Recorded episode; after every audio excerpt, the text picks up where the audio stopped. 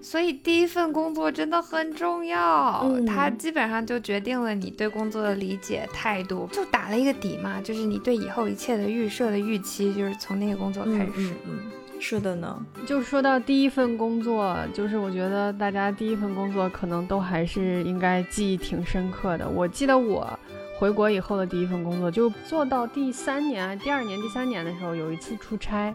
然后呢，我就一天换了四个地儿，就是从北京出发，然后香港、深圳，一直晚上到南京落脚，因为第二天在南京还有别的安排。然后当时接待我的就是股东公司的有一个姐姐，就特别温柔的跟我说：“说你真的好认真，好努力啊，这是你的第一份工作吧？”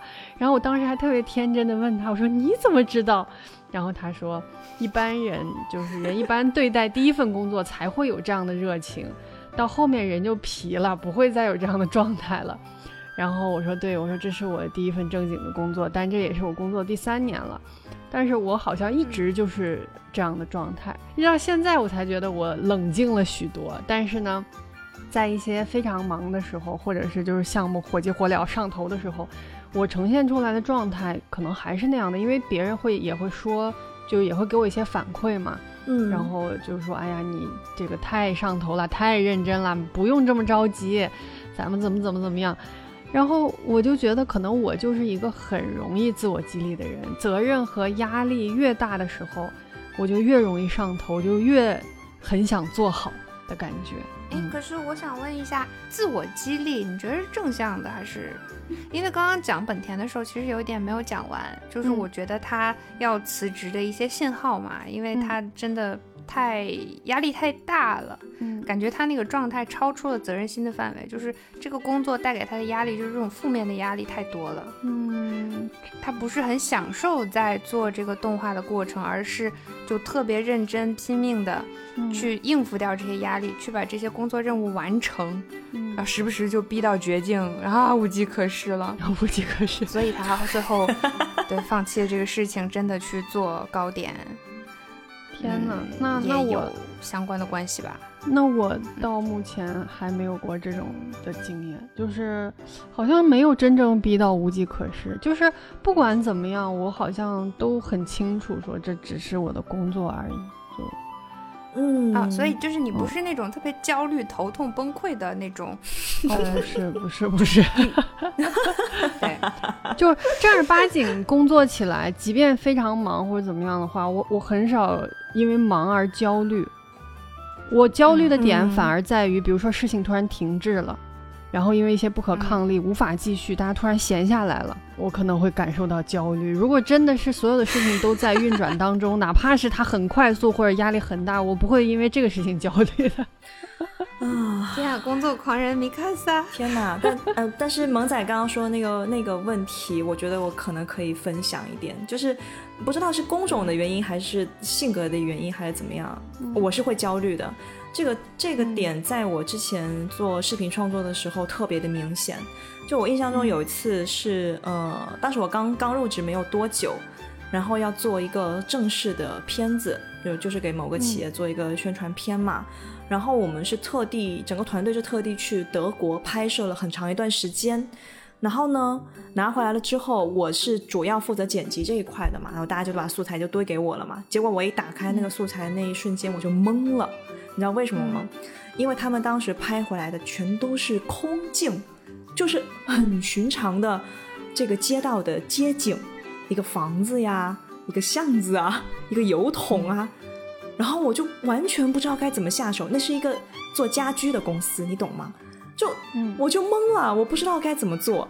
那是我真的切切实实的感受到焦虑，就是我完全不知道如从何下手。下手，对对。然后我就连续做了三天，我什么也没有做出来。我就是把那个空镜堆在那边，然后尝试了各种音乐，什么巴赫的那个音乐我都拿出来放了。然后 我觉得天哪，这不就是就是叫什么？呃，请您欣赏嘛，就电视台那种，你懂吗？请您欣赏，我怎么办？我说天呐，怎么办？完全不知道怎怎么办。然后后来我真的是，呃，是我的那个呃上司，他来关心我的工作进度，然后我迫于无奈向他展示了我这 三天的成果，就是剪出了一个，请您欣赏。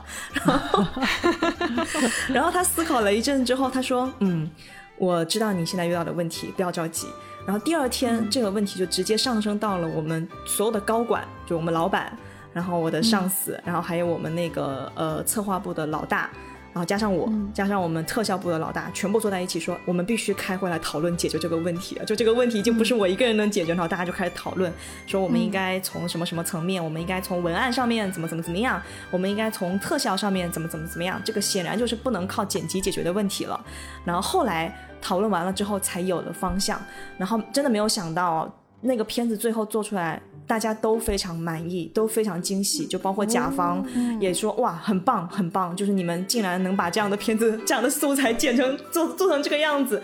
然后我也真的非常震惊，就是我没有想到，在加入了文案、配音，然后。呃，特效之后，包括一些剪辑手法的处理，这个片子就脱胎换骨，完全就是另外一个状态。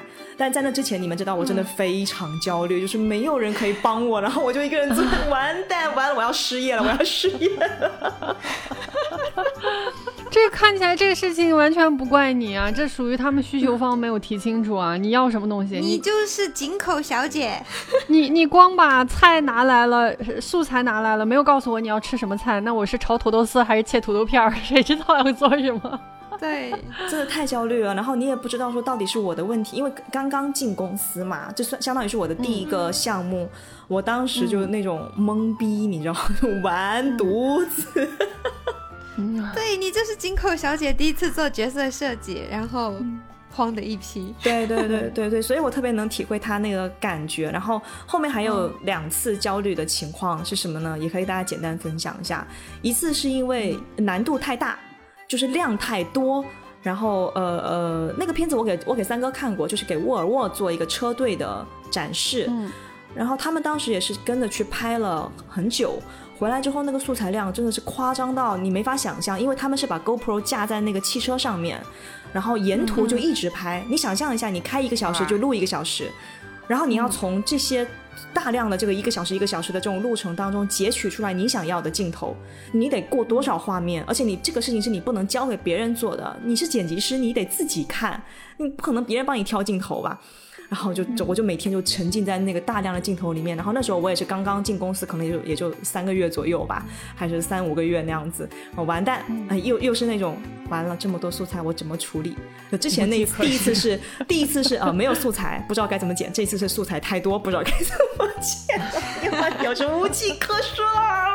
然后我说，所以多问一句，我觉得那就说明你的这个职位其实承担的不光是剪辑的作用啊。你还要去设计，要去导演，要去，对不对？哦，明白，我明白你你想说什么。对，它是这样的，就是有一些片子，它是前面就定好了，然后你们会去拍，你在拍之前就大概知道是什么样子，是有相当于是有剧本、有脚本、有分镜的。对。但刚才说的这种就是没有，因为它是一个要记录整个活动过程的，你也不知道他们活动到底要怎么样，然后再加上有很多路程上面的这种车况啊，然后路况的拍摄。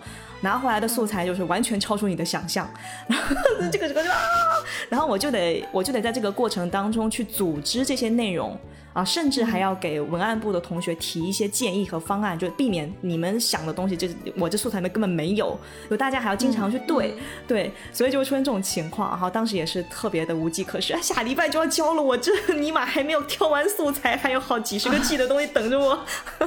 天呐，是。对，然后又是我的这个上司非常适时的出现，然后帮我一起捋，因为他是参与整个过程，他是导演嘛，他都知道有哪些素材，然后他帮我去捋清楚，说啊，你在遇到这种情况的时候，你首先不要着急，你应该做的第一步啊，就是把这个脚本先想清楚，然后第二步是什么什么什么，第三步是什么，然后他他甚至帮我一起构思了整个框架，然后我才知道说，哦，原来这个事情要这么做。对，就是他告诉你之后，你就学会了嘛。然后从后面后面，包括我自己去呃成长了，然后可能也有一些其他人帮忙帮我做事的时候，我也会教他们这件事情，就是你们要学会一步一步的做事情，而不是一上来之后就无计可施了，怎么办？对，就这个项目也让我非成长了很多很多，就一下子我就哦拔高了这样子。这是第二第二次我感到焦虑的时候，哇，真的这这两次直接啊，应该说我真的是嗯被这些项目这些嗯又难然后又赶量又大的项目磨出来的能力，真的很锻炼人的真的很锻炼人。这种事情。对，然后那个第三次的交流经验，一句话就可以讲完，就是什么什么什么，那是什么样的一个经历呢？就是请你在一个礼拜之内剪出四十个片子。这不焦虑才怪。对，然后当然后来后来是后来是因为集体帮忙剪辑，就是呃我来做大的项目的分配，就我定好要做哪些片子，然后每个片子大概是要剪剪成什么样子，啊我我也会帮大家定好，就是音乐的调子巴拉巴拉巴这些之后，然后大家集体剪辑是一个团队作战，但是然后我会帮大家 check 嘛，山江先生，山江先生 没有到他那个层次，没有到那个层次，对，然后也是那一次就就我就学会了快速剪辑的手法，就你懂吗？就这三个项目对我来讲是三个不同维度的能力的建设，然后从那三个项目过后，我就上手了，我就啊，好的好的，我以后再也什么没有什么事情会让我焦虑无计可施了，了不起了不起。其实我还想多说一个点，就是这种无计可施的状态在内容创作的行业特别容易出现，应该说更容易出现，因为你很。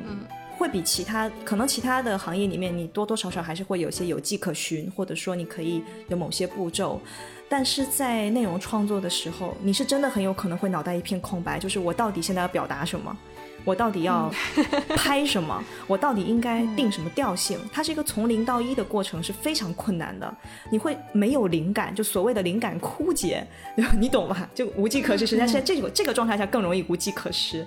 它不是说你被工期，然后被什么人员，不是的，它是你完全不知道我现在该如何讲述这个故事，如何创作，有这个过程。嗯，哎呀，是是是是是。说到这个，就想到昨天咱们聊的那个呃白香的受众问题。就他讲的是创作者的故事嘛，所以可能有一些创作经历或者相关经历的人会更容易引起共鸣。是的，同严重同意，请严重同意的同学继续发表一些对白香的看法吗？为什么没有入坑之类的？为什么没有入坑？首先从动漫的角度来说，没有天赋异禀的男同学，没有天赋异禀男同学，然后也不打架。然后呢，就是画面的话，就是它虽然是制作精良的，但是它并不是那种说很美型啊，或者是很就是很高大上，对，很炫酷的吧？它就因为它就是一个现实生活嘛，你说办公室它能炫酷到哪儿去？对，就是题材上，但是同时我又深深的知道它一定是一部优秀作品，一个是这么多人对它的。这个赞誉有加，另外一个他在豆瓣的评分啊，在 B 站的评分都非常高，然后也被大家频频拿出来去说。我觉得他应该是一部很好的作品，然后我就没看进去，然后一直到我们要录节目的前一天，我还是看不完的时候，然后这时候萌仔说出了这个症结所在，他是这么说的：这个 这个作品能不能看进去？我我现在没有看文案，我就凭记忆在说。就能不能看进去，主要是就是你的潜意识里，在你的认知层面和你的意识层面，到底对这件事情有没有共鸣，有没有共情？这个共情不是说做动画、做漫画的共情，而是说你在这一个职场的阶段经历的人、经历的事，嗯，遭遇的挫折和你达成的一些成绩，就这些事情上你有没有共情？然后。我就深刻的意识到我没有，没有，嗯，对，根本没有展开对，然后为什么没有？对，就是我在很艰难的那一个阶段，它和这个故事的状况和展开完全不一样。嗯，我的艰难发生在就是我还没有回国的那个阶段，就是在呃美国研究生毕业以后，在那边工作了两年的那个阶段，是我真正。作为职场新人，既尴尬又难受的这么一个阶段，但是这个阶段又恰恰是你我既不愿意承认自己不行，但是我又真的不太行的那么一个阶段。然后，但和这个场景就没有什么，说实话，我觉得没有太多的重叠。然后后来真正回国以后，正儿八经开始工作。其实到现在，我在简历上，甚至我跟别人谈说你工作经验几年，我都没有去算那个我在国外工作的时间，因为我觉得那不是一个，不是一个真正成熟的工作，也不是一个真正成熟的职场人呈现的状态。我我都潜意识里都不算那个东西。所以真正回国以后的工作呢，又刚好赶上了一四年、一五年那时候市场很热，然后投资人。这个钱很热，投资很火爆，快速扩张、快速发展的一些阶段，然后又觉得运气也很好，加入了很好的团队，就是一路没有停歇的干了四五年，就是好像完全把那个，嗯，真正的职场新人的那种，又是你在一个，呃，和自己相当同样文化和同样环境、同样伙伴的那个过程，就那个阶段直接给跳过去了，嗯。嗯，就前面尴尬的无法描述，然后后面突然就一切都顺利起来，然后以至于大家会说说啊你很厉害啊，或者是你工作很好啊，或者怎么样。其实我觉得这是一个那个时候的特殊的环境和时间和市场状态下的催生出来的一个不太正常的产物。我对自己的职业经历是这样一个认知。所以在看白箱的时候，我可以理解他们的感动，也可以理解他们工作的不易，然后跟朋友之间的这种，嗯，想要一起创造一些东西的的这种愿望。这当中最打动我的部分是朋友一起共同创造这件事儿，不是他们在职场的这些事儿。嗯，就是，嗯嗯嗯，当时看白，当当时看白箱的时候。就我我的一些泪点就很奇怪嘛。当时看白箱第一集，好像是第一集结尾的时候，他们一人拿了一个甜甜圈，就是这吴小芝一人拿了个甜甜圈举起来说：“我们以后一定要一起做一部动画。”的时候我就哭了。这时候演了啥？其实也没演啥，对吧？待会儿就，但这个是打动我的点。嗯，对，是因为友情和我想起了五月天。那一刻想起了海贼王。当时也 没有想起了很多，这个感觉就和我在看那个《爱很美味》的时候，第一集刚开始什么都没演，就演了三个好朋友互相视频聊天的时候，我就很感动，因为我觉得这是这是我所经历过的事情。所以萌仔说的是对的，你只有跟那个故事能够共情的 part，你才会感动的。然后其他的部分就是我一看就睡着，一看就睡着。难以继续理解。我觉得说到这儿了，我就给大家讲一讲为什么我说我在国外工作的那段时间是一个很尴尬的实习期啊。嗯嗯嗯，就是这个阶段的尴尬真太多了。我现在不光觉得说不完，我甚至觉得有些我都想不起来。想不起来是因为我刻意的忘记这些事情。对，就是。就是对于我们这样就是非常认真的人来说，最初的那个实习阶段，我觉得自己就是外强中干。就是你看起来很好，然后也参加很多活动，各学校的各种事情你都很积极。然后真正进入那个工作的状态以后，我的感受就是很恐慌，就是我很怕自己做不好。然后你在一个呃外国的文化和呃工作和语言的环境下，我就是时刻我觉得我都是紧绷的。我记得我刚刚到学校的时候，就是很需要一份工作赚钱嘛。然后那时候就是听大家说，就是你可以去申请什么学校图书馆管理员呀什么的。然后我就开始在那个学校的网站上把每一个都点上，你知道吧？但是就是连面试都没有拿到。然后呢，我当时就一怒之下给学校的 HR 写了一个邮件，我说你们是不是不想要亚洲学生？就是连面试的机会都不给吗？那个时候我是不太懂这些事情的敏感性的。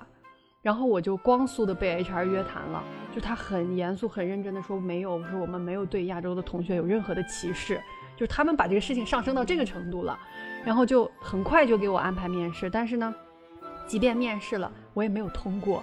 然后我觉得对于学校来说，就是反正我我给你安排这些面试了，那没通过是你自己不行呗，对。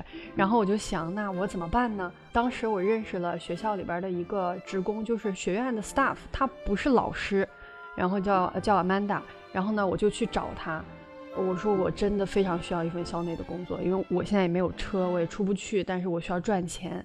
然后我也给他讲，我尝试了哪些方法，给谁谁谁写了邮件，但是都没有办法。然后他当时就非常认真的把我表扬了一顿，然后跟我说，说我表扬你不是因为你哪里哪里好，因为我们也刚认识嘛。然后他说我表扬你是因为你懂得寻求帮助。这就是很好的开始。然后他当时呢和我们的院长很熟，他就找了院长，然后院长呢就嗯也很热情的这个跟我聊了一会儿，就是聊完以后呢，院长看了看我的情况，就把我介绍给了我们学院教 IT 的教授。然后这个教 IT 的教授呢，他同时掌管学院的那个就是电脑房，就 Computer Lab。然后呢，他就把我安排到了这里做网管。所以整个这个事情就是，虽然曲折离 离奇，但是它奏效了。然后，那是我第一次觉得，就是机会不是真的不是向所有人打开的，甚至我认为这个电脑房它本身没有网管这个职位都是有可能的。然后他他真的就是你非常非常努力的去找他的时候，他才会出现。后来呢？因为我一直在这个电脑房做网管，然后他校内工作时间是一周二十个小时嘛，我在这二十个小时里边就可以一边当网管，一边把我的作业都写完，所以这份工作对我来说很轻松。嗯，当时一边在这儿当网管，然后他因为在教学区啊，在这个教学区和办公区的旁边，然后旁边呢就是我们有一个很年纪很大的一个教授，是一个教那个红酒的一个老爷爷，他对我也非常好。我我经常在那个网管，呃，在那个电脑室出现，然后这个老爷爷他有时候打印啊，什么东西搞不定，我就帮他弄嘛。嗯，后来一来二去的就跟他熟了，熟了以后呢，那个 IT 的教授就是管管这个电脑房 这个教授，就跟这个教红酒的教授说，要不再让米卡萨给你做个助教吧，就反正你办公室也这么近，天天还得找他帮忙，他天天也在这儿，对吧？你正好找他。然后我当时的那种狂喜，你知道吗？就是 对我来说。对我来说，大概就是我可能用了呃一份工作的时间，或者一点五倍的时间吧。然后我做两份工作，我赚两份钱呀，嗯，就什么都没耽误。这是我在学校实习的一段经历。然后后面就更尴尬了，事情逐渐尴尬，更加尴尬起来。对，好想听。对，这是我人生中最煎熬的一段实习。就当然是现在讲啊，当时肯定不会这样跟人讲，当时肯定讲啊，都挺好的，我都干挺好的。对，当时我毕业以后，就是我给他做助教的这个老爷爷呢，他就因为我学酒店管理的嘛，他就特别帮忙，他就光速的把我安排到了当地的一个很老牌的酒店里面去实习。嗯，他就把我托付给了他的一个多年的一个老朋友，一位女士。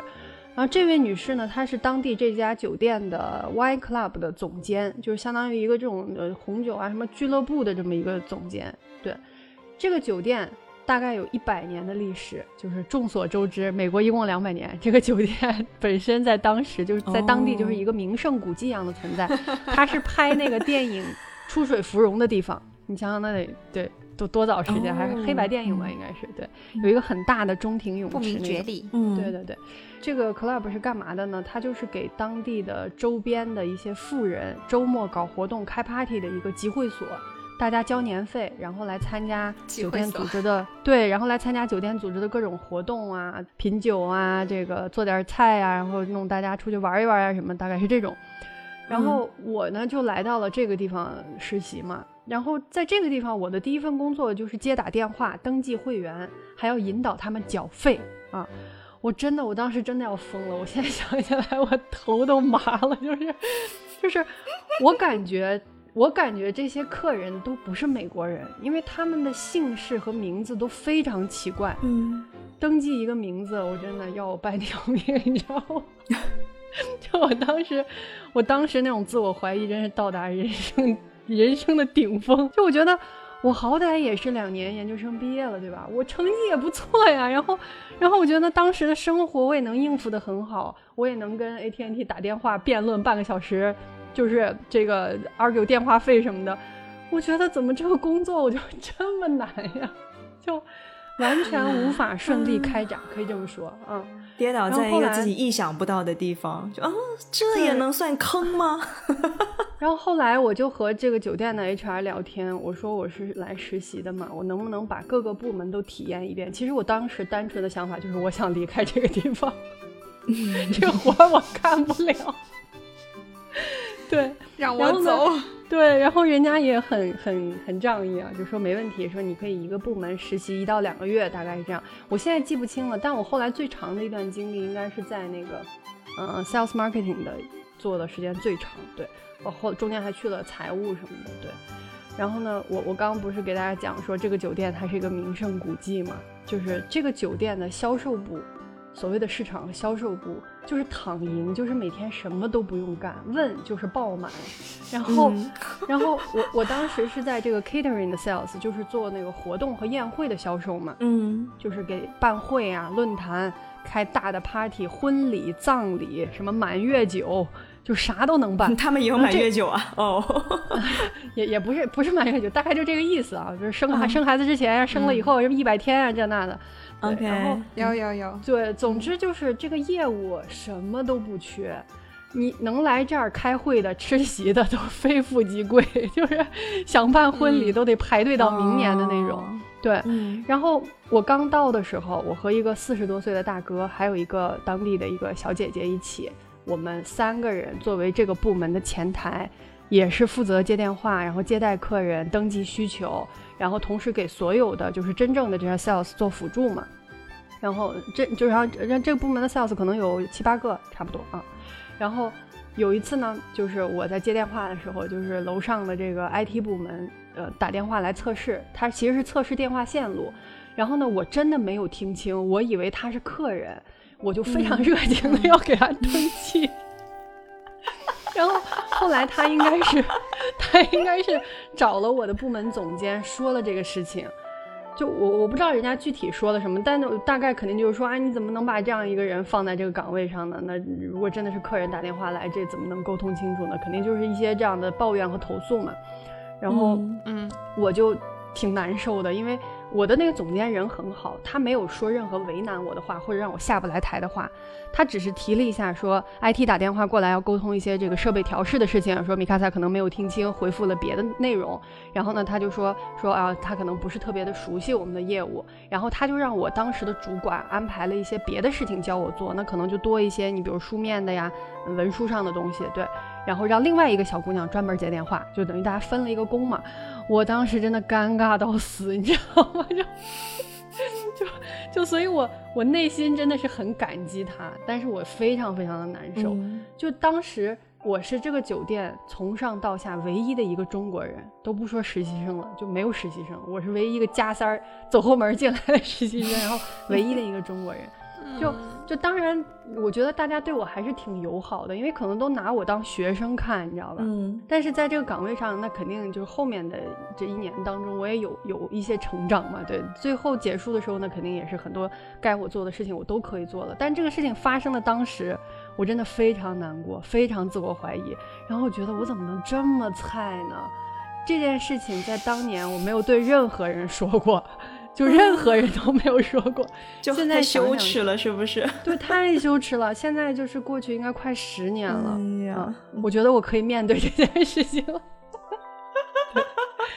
然后这大概也是我整个工作过程中，就是也可能是是唯一一次我认为非常严重的投诉呀。但是听你说，包括之前看看那个你你在策划里面写的经历的时候，当时我觉得。多多大点事儿啊！不 就是因为这种 特别简单的一个事情，然后你在这个事情被别人投诉了，你会觉得会质疑自己更严重。就我怎么能犯这么低级的？对，现在当然觉得这个事情很小了，但是在当时我真的觉得我太难受了。嗯，对，对，我知道，我理解，然后我也觉得这个是。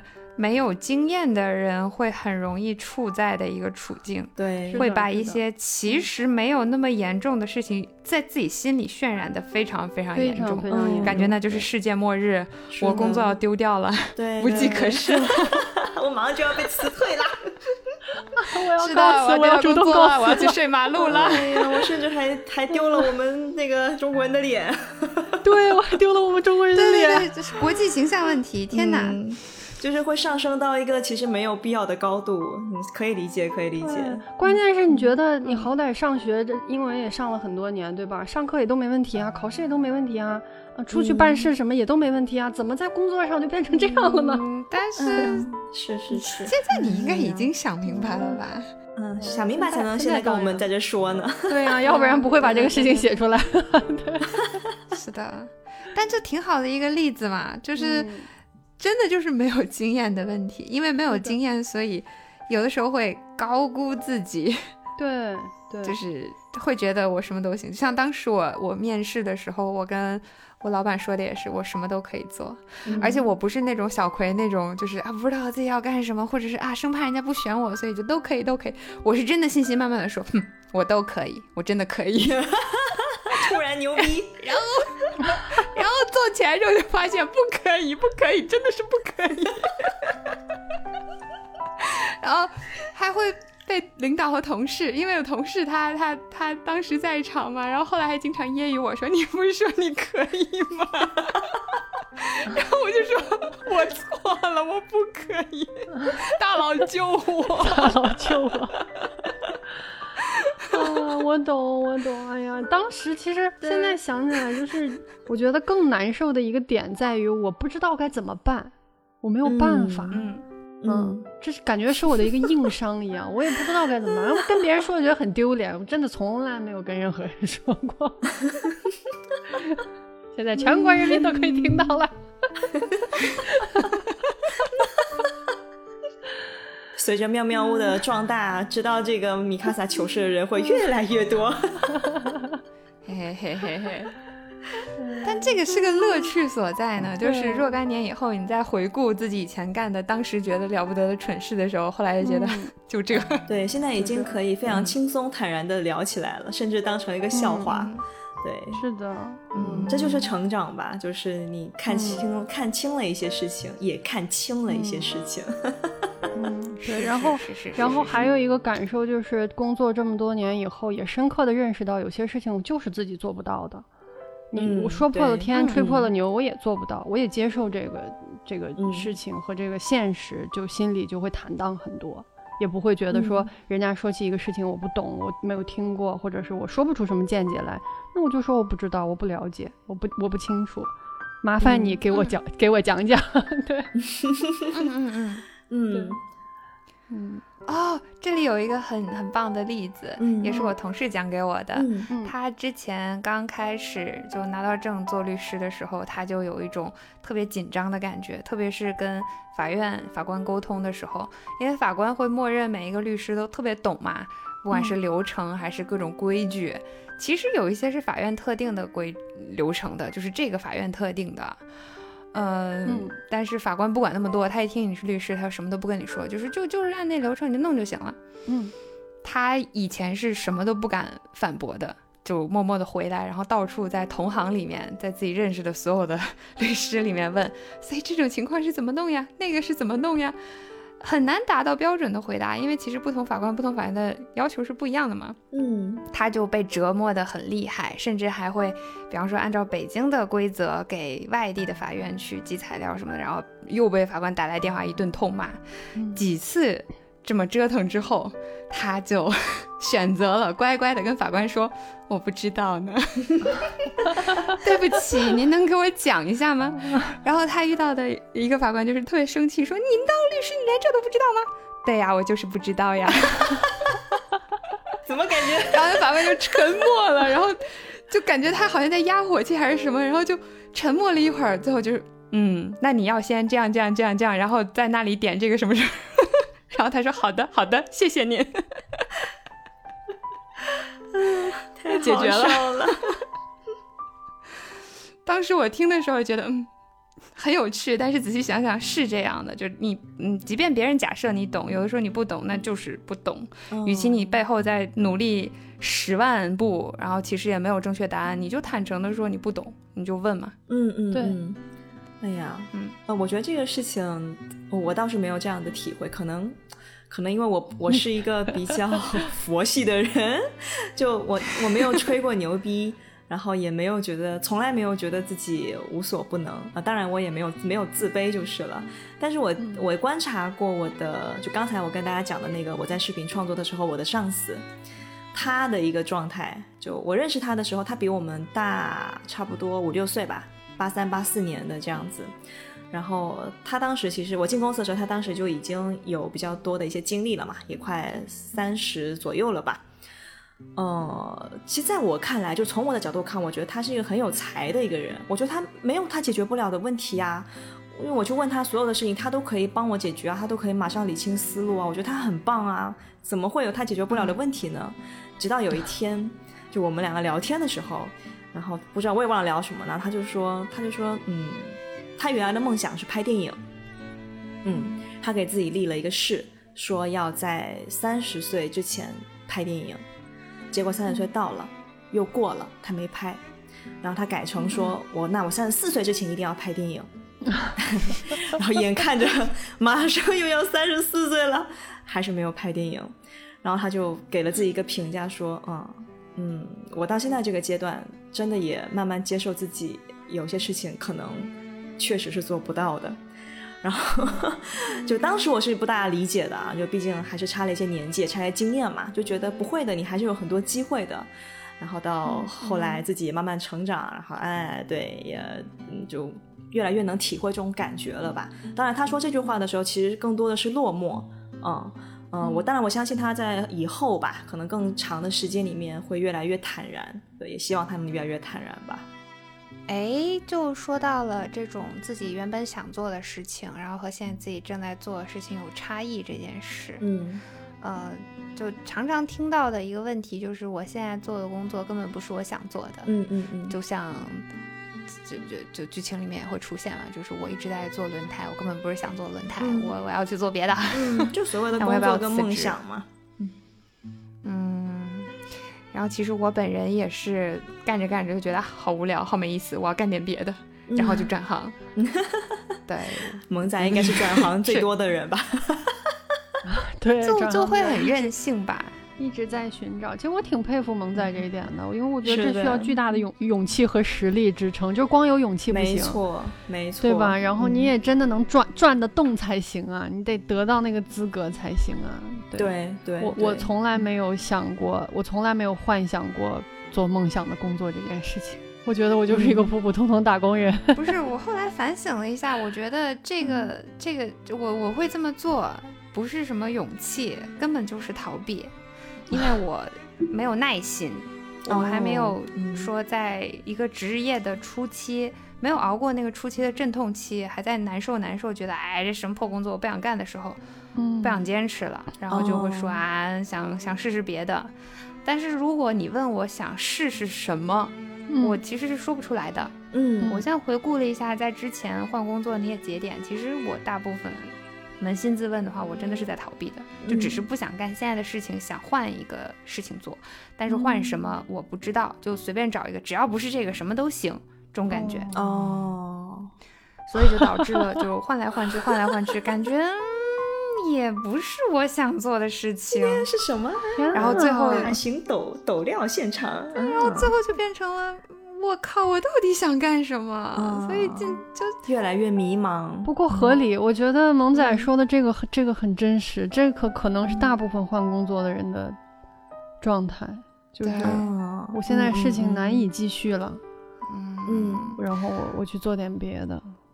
不是，就是很长时间我都在想，说自己想干点别的。就一开始是啊，这个做不下去，这个工作好无聊，做财务每天就要做报表，我不想，我不喜欢报表。那你喜欢什么呢？我不知道，反正我不喜欢报表，那试试别的吧。嗯，然后试了几个不同的事情，积攒了一些经验和技能以后，就像我已经学会怎么做轮胎了以后，就会开始思考。呃，想做的事和擅长的事之间怎么抉择？嗯，就比方说，我现在手里已经有一些技能了，我可能可以去往财务、会计这个方向发展，或者是，呃，或者是去做一些什么行政管理这些乱七八糟这些，就是有一些分支可以选。就我现在手里的简历上面这些东西可以支持我去投这方面的工作，但好像又不是我想做的事。我可能又想往媒体走，又想往那个创作行业那那方面去靠，等等等等。我想了很久这个问题，但是现在就觉得是这两者其实不是对立的，就所谓的想做的事和擅长的事，很多的就你看那些最后混成大佬的，有一些成就的人，他们想做的事、擅长的事是很一致的，是高度一致的。嗯嗯嗯嗯，我做我想做的事，然后做很久很久很久，然后它就变成了我擅长的事。对，或者是我先按照我擅长的事找到一份工作，然后就一直做，一直做，越做越好，越做越好，然后收获了很多成就感之类的，然后就变成了我想做的事，想一直做，嗯就像小葵那样嘛。嗯然后我我感觉我就一直没有清楚自己想做什么，然后也没有耐心去坚持自己正在做的事情，所以就一直在瞎搞，在乱换。嗯，这个情况你觉得现在有好一些吗？像大夫说的现，在没有答案，现在，一个医生说，你继续。那你现在有好一些吗？就没有答案。现在我只是走到了一个，就是我看清了自己有这样的问题，然后我就决定说，那既然一首先想的第一个问题是，那我到底有没有想想清楚我想做什么？嗯 想来想去还是没有，是因为我想做的事太多了。都很贪心，这个也想要，那个也想要，然后还很善变，就一会儿想要这个，一会儿想要那个，一会儿觉得哦这个好像也不错，所以太多了。它另外一层意思就是也没有，因为没有一个特别想做的，那就就只有坚持了。那就那就甭换了。你想清楚之前，你就一直给我待这儿，不管你每天是在那里哭喊着说 “no”，我为什么要做这个？我不干了，我要辞职，我要在家躺着。这就是我明天就萌仔的老板常说我状态，不干了。非常真实。对，但是事后也必须乖乖的继续干活。嗯嗯，嗯这就是目前的状态，就是没有办法，那就那就坚持吧。嗯嗯嗯嗯嗯，我希望若干年后，我也能帅气的说出啊，我不知不觉间就已经走到这个高度了，这种帅气的态度。哎呀，不知不觉四十年过去了，我已经是大佬了呢。对，希望我有机会说出这个台词。嗯，不要让我改方案，一个字都不会给你改的，不不改不改，我就是要这么写一，个标点我就是要写在纸上。是的，是的，是的，嗯太帅了。OK，嗯，希望有一天能够这样吧。嗯，嗯哎呀，我觉得关于这件事情，可能可能我是比较幸运的吧，就怎么怎么说呢？呃，说出你的故事。对，就是，呃，我觉得三哥其实跟萌仔也是两个非常典型的代表啊。三哥在我们的策划案里面写说，他从来都没有把工作和梦想绑定在一起，觉得哎，这两个东西没有关系，对，是比较理性的一个状态。然后萌仔可能是因为确实他喜欢的东西还蛮多的，在各种想法之间难以抉择，然后出现了另外一种比较极端的状态。然后我属于嗯第三种吧，就是我还蛮清楚知道我想做什么的。嗯，我确实在很长一段时间里面都觉得自己不会做我不喜欢的工作，然后干了一些比较所谓的有一点点叛逆的事情吧。其实就跟刚才讲的那个轮胎妹是一样的，就 丢掉所谓的铁饭碗，离开温暖舒适的大厦门，然后单向奔赴到北京去学更接近我自己兴趣爱好的事情，也就做视频嘛。当时其实也很很很很怎么讲呢？就是脑袋一热吧，也没有觉得来源是什么，就是觉得我就想做这个事情。我觉得这跟我从小到大喜欢看动画片、喜欢看电影有很很大的关系啊。就所以你会有一种直觉，这就是一种强烈的直觉，跟理性分析没有半毛钱关系。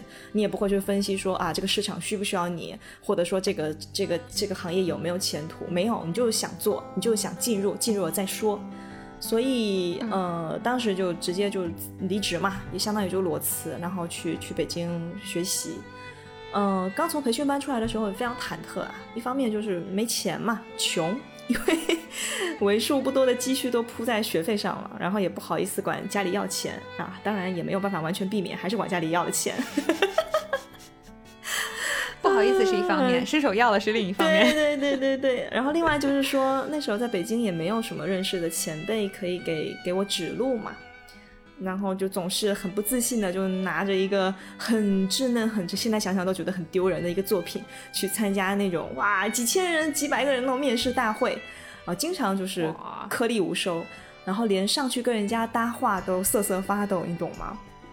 我记得当时有一个印象很深，就是有一个有个公司，他们是做电影预告片的，然后有好多那个你在电影院里面看到的预告都是他们公司做的，我甚至都没有敢在他们的那个柜台上面放上我的简历。对，就我想了很久，然后在那兜来兜去、转来转去，然后看到他们跟别的人聊天，我觉得不行，我根本就没有到那个程度，然后就很丧的就离开了。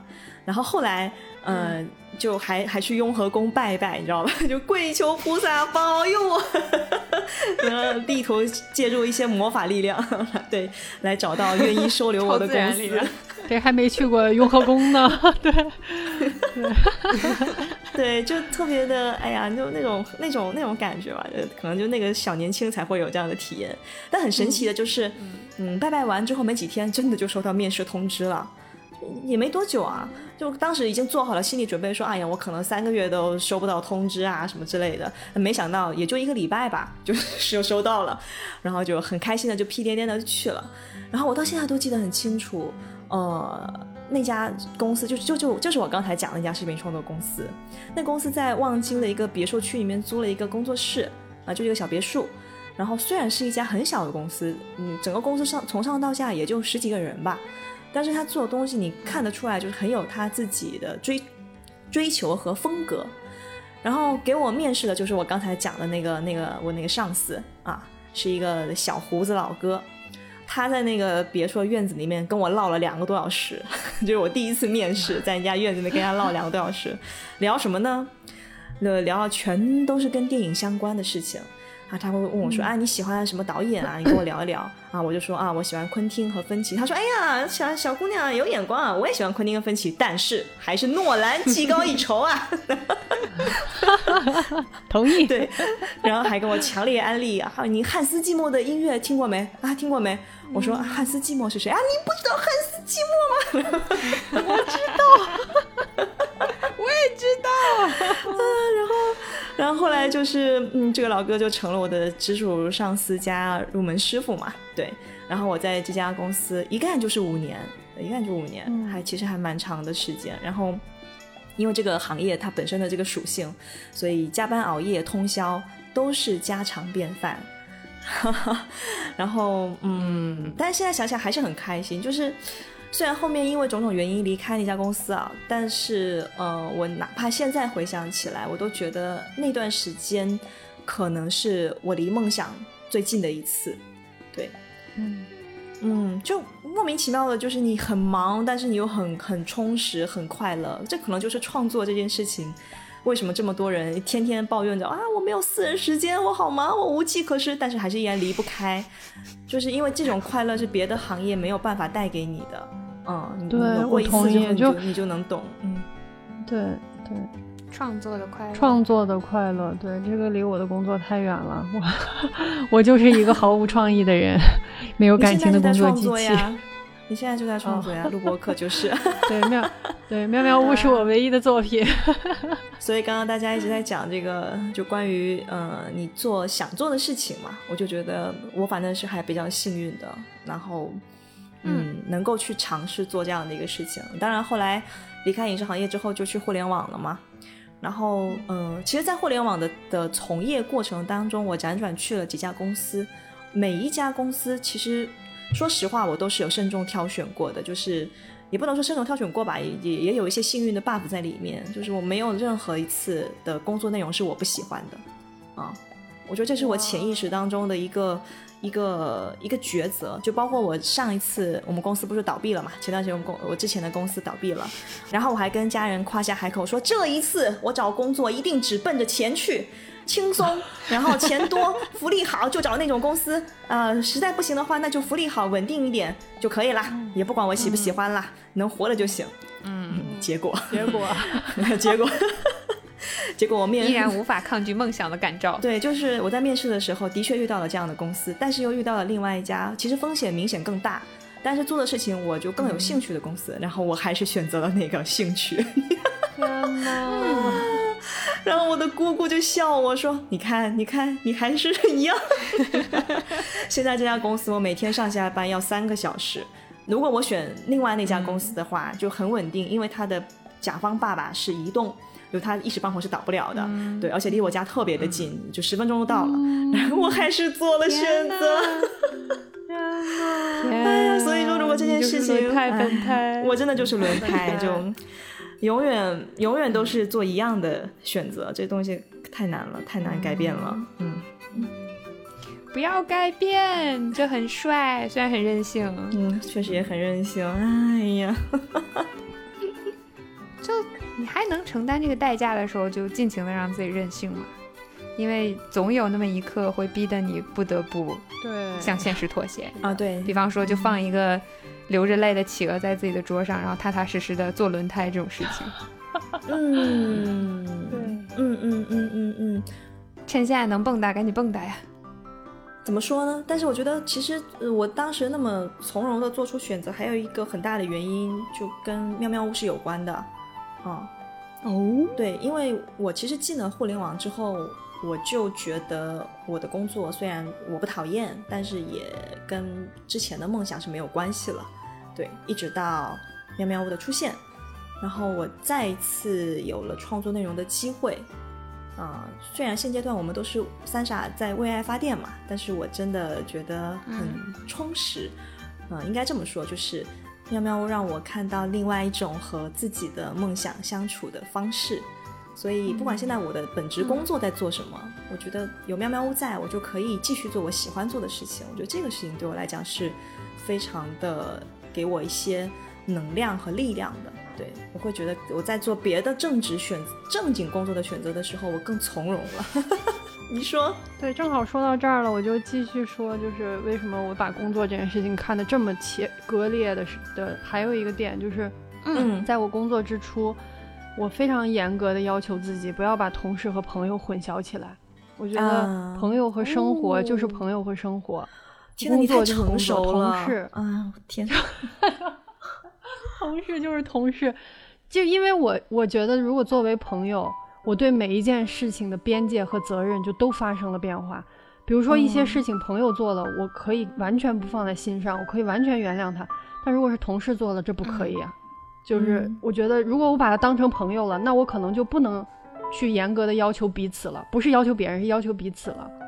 然后就你就关注的侧重点也不一样了嘛。你会你会心软，你会。嗯，失去原则，我觉得是这样的。嗯，然后，对我就是希望在工作的场景下，大家尽量的理性和客观，主要是客观，就不要让奇怪的东西混进来。对，嗯，然后，嗯，这个准则一直在我的第一家公司快要黄了的时候，就谁还没经历过一个黄了的公司呢？是吧？对，曾经的选题，对，在那个时候产生了动摇，因为在大的困难和危机发生的时候。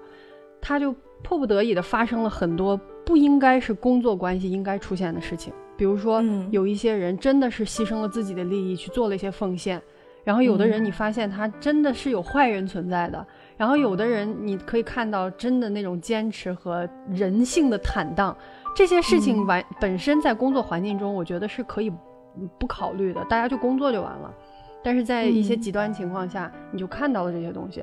然后当你看到这些东西的时候，那个时候我突然觉得，就是这个人或者这些人，可能或许应该成为我的朋友。我会在工作以外的时间还会想见他们，想和他们一起玩，想和他们聊工作以外的事情。这是对我来说一个很大的转变，因为我曾经就是我觉得同事就聊工作，我的私人生活，我的朋友，我喜欢什么玩什么，我也不想跟他们聊，我不想让他们了解那一面的我。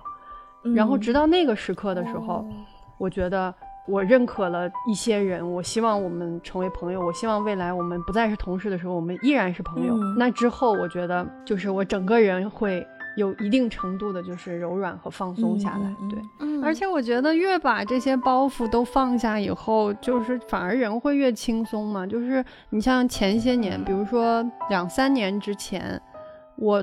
很少发朋友圈，嗯，我也很少发自己的照片，很少分享自己生活当中就是一些有的没的东西，因为我觉得微信就是一个工作的工具，这里面加了太多呃工作上的同事和合作伙伴，我不想让他们看见这些，嗯。我也不希望他们了解这部分。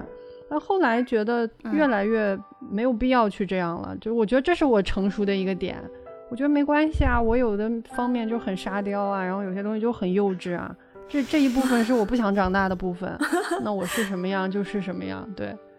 天 哪然后就！我感觉米卡萨的成熟永远都在我的前三步，不是不是一步，是两两步，是三步。就你知道吗？最早的时候，呃，我来北京，然后其实我是跟乔大王是比较熟的嘛。嗯我跟米卡萨其实接触并不多。然后有一次是跟乔大王就聊起来米卡萨，然后他就跟我讲米卡萨在工作的时候是怎么怎么怎么样的，然后很优秀，很能干，而且米卡萨是一个其实把工作跟生活分得很开的人，然后他有很多的界限感，他会在公司维护一个自己的怎么怎么样的一个形象，跟他平常是完全不一样。然后我就觉得你你你，虽然我跟米卡萨没有那么熟，但是我总觉得不对呀、我还是认识他的，你怎么在描述一个我不认识的人呢？就那种感觉，就甚至会觉得啊，有点有点冷酷，然后。过分成熟，就是比如说刚才米卡萨描述的那种，他会把同事跟朋友区分得很开，是因为他觉得这彼此之间的这个责任跟相处方式是完全不一样的嘛。这对我来讲简直就是三观的冲击啊！就我就觉得啊，大家不是应该快乐的糊成一片吗？就 对，就是你，你在我这边就会经常看到我的同事跟我的朋友混在一起，我的朋友跟我的另一半混在一起，我的另一半跟我的同事混在一起，就是这种状态。所以我一我在之前的很多年里面，我完全不能理解为什么要分开，为什么不可以发一条朋友圈，大家都看到？就是这个问题，我觉得是有友情的，而且这个友情是非常非常牛逼的，甚至超过了普通朋友的友情，因为它是一种战友情，嗯就是战友，你知道吗？共同战斗过的人。对这个也是我后嗯来体会到的嘛。但是你会选择什么样的战友呢？能成为你战友的人，一定是靠谱的人呀。你不会想选择一个会迟到、会甩锅、会给你添麻烦的人当战友的呀。嗯这种战友、这种伙伴、这种人，一定是要经过挑选的，一定是要有相应的素质的。嗯，其实其实我觉得，嗯，在职场上面确实是有有友情的，这个要先抛出一个结论。然后基本上呢，可以用两类来概括，一类就是刚才萌仔讲的，就是你们一起共同战斗过，这个是战友情，对，就是你认可这个人的能力，然后他的一些态度，甚至你们在你们既然能力跟态度没有问题的话，价值观基本上也会相处于一致的一个状态，有这种这个是一类。然后还有另外一类就是我想分享的，就是那种呃跟战友没有关系啊，嗯，就是真真正就是非常非常可爱的人，纯真的呃好朋友，就 你懂吗？这当中没有任何工作的层面，没有任何其他的问题，就是两个人互相吸引，嗯然后成为了好朋友啊。这就要 cue 到我们经常提到的惠子小姐。惠子，对，因为嗯惠子就是我曾经在那个视频创作公司的同事，她跟我其实没有什嗯么关系，她是平面部的，我是视频部的，我们两个是、嗯分别是两个部门的啊、然后也不知道为什么就搞到一起了。你的用词好可疑哦。对，然后反正 anyway 就是，呃，刚才也讲了嘛，我是一个特别喜欢把大家护成一片的人，所以后来我也成功的把这个宝藏女孩转化成了狗子团的一员。然后真的现在掐指一算，我们俩友谊的小船也划了八年了呢。嗯，哦，老朋友，，对，已经成了老朋友。然后现在惠子小姐跟米卡萨、跟萌仔、跟狗子团，大家也都成了也成了好朋友。就这是一个很神奇的事情。其实主要原因就在于。惠子小姐她本身是一个很纯真的人，然后、呃也有她很多闪闪发光的很奇葩的点，对，闪闪发光且奇葩，然后被我发现了，哎，然后就被我揪出来，然后现在惠子小姐姐也接下了妙妙我的单，要为我们设计封面了呢，哎，开心。期待。嗯期待，所以如果有人问我的话，我会很有底气的跟他讲说，职场是真的可以有很真诚的友情的。嗯当然能不能碰到啊，那就嗯，对吧？嗯，真的。